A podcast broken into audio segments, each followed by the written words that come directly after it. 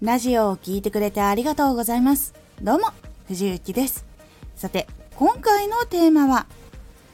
オンラインコミュニケーションが上手くなると伝わりやすくなる。リアルコミュニケーションっていうのももちろん大事なんですが、実はオンラインにもコミュニケーションっていうのがあって、人と関わるとそれは当たり前じゃないかっていう話なんですけど、リアルとそのオンラインのコミュニケーションってちょっと違う部分っていうのがあってそこに気づいてやるとどちらもまた上手くなるっていうのもあったり発信している人とかはさらに内容とかが伝わりやすくなるんです。このラジオでは毎日16時19時22時に声優だった経験を生かして初心者でも発信上級者になれる情報を発信しています。それでは本編の方へ戻っていきましょう。リアルコミュニケーションっていうのがほとんどのベースにあったんですが今はオンラインでのコミュニケーションがベースになっているお仕事とかもやっぱりあったりするので少しずつコミュニケーションっていうのがちょっと変化していたりとかあ違うんだっていう部分があったりとかするんですね。多分想像すると分かりやすいポイントっていうのは対面で話しているわけではないので空気感テンションとか言いよどんでるとかその表情とかその声の感覚で気がつきにくい部分いわゆる伝わっていたものが伝わらなくなるっていうのがあったりします。で実はこれビデオ電話でも起こるレベルなんです。例えばズーム会議とかですね。で言いよどむとかがあるんですけど声のテンションって生だからこそ伝わるものっていうのが非常に多くてその大半が音声データになると削られるんです。なので今まで伝わっていたのに伝わらないがものすごく発生したのがこのオンラインコミュニケーションの一番最初の課題となったんです。結構そのオンラインによってその LINE とかみたいなそういう文字でやり取りをする仕事のその連絡網みたいなのがあったりとか会議を Zoom でするとかっていうのが増えたと思うんですけどそこで多くの方があれ伝わらないぞっていう部分がたくさん出てきたんですね。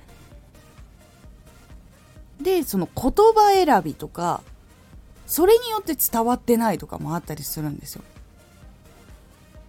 実はその今までの共通認識があったと思っていたところが全然本当は伝わってなかったとか相手に全然理解が本当はされていなかったってことがどんどんどんどん露呈したんです。でこれは発信する側が気をつけることによって相当変わるんです。でこれって本当今まで日常で普通にそうやって会話をする時には考えなかったポイントとかを気をつけることっていうのになっていくんです。言葉で話してる時にこの喋り方って本当に伝わるのかなとか。例えばなんですけど最近うちの会社であった会話なんですがチェキをもらいに行きます。なんですがチェキって2つ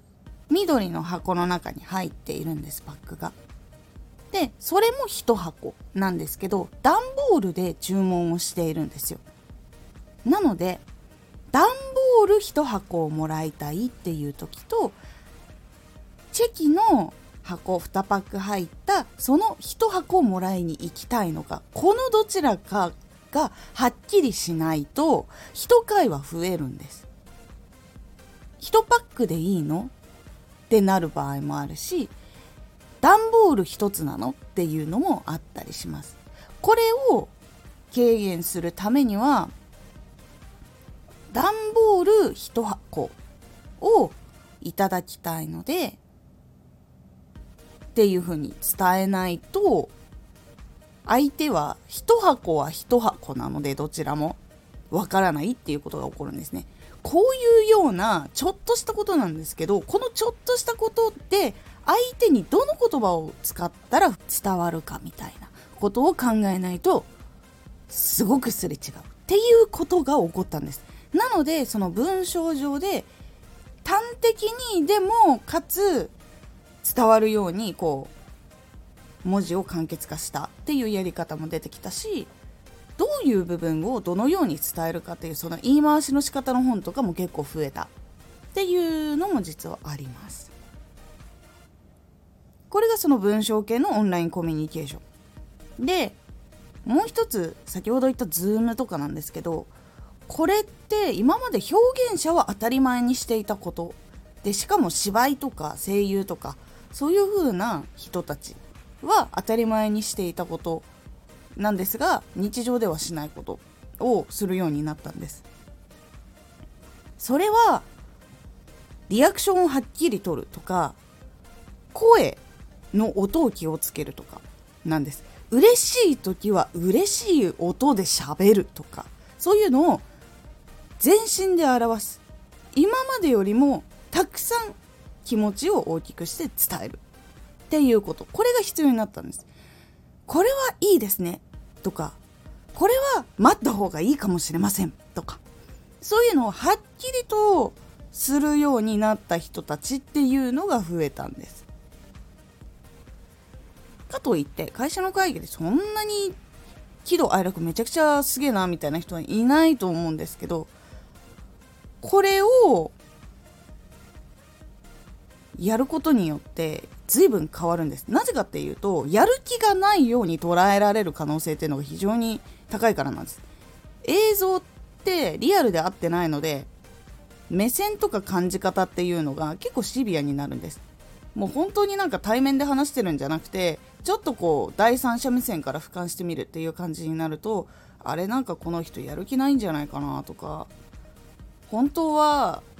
いやいややってんじゃないかなみたいな風に見えてしまうこととかもあるんです。例えば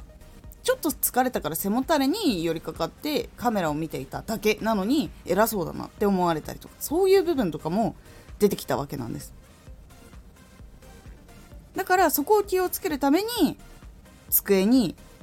とかカメラに前のめりになったりとかうなずく仕草とか笑顔を増やしたとか声を明るくしたとか元気にしたとかっていうそういう小さなことを増やしたことによってビデオ系でのコミュニケーションっていうのを相手に伝わりやすくしたっていうのが実はあるんです。これが実はそのリアルコミュニケーションとオンラインコミュニケーションの違いで本当にいろんな部分がそがれてしまうんです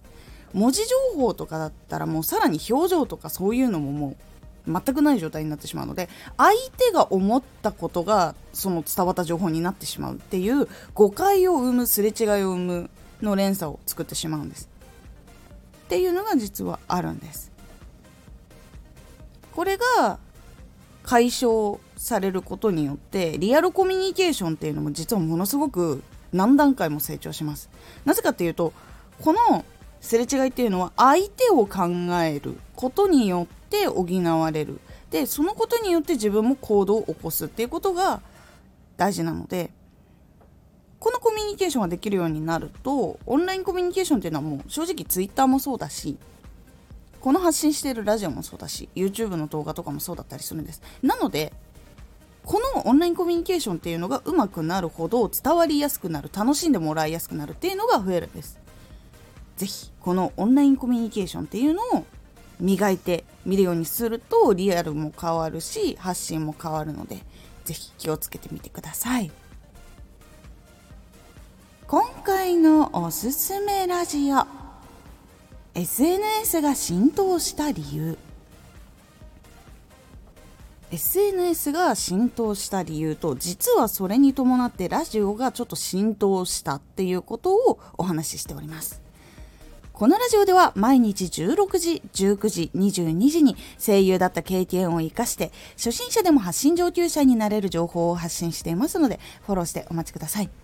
毎週2回火曜日と土曜日に藤雪から本気で発信するあなたに送るマッチョなプレミアムラジオを公開しています。有益な内容をしっかり発信するあなただからこそ収益化してほしい。ラジオ活動を中心に新しい広がりにつながっていってほしい。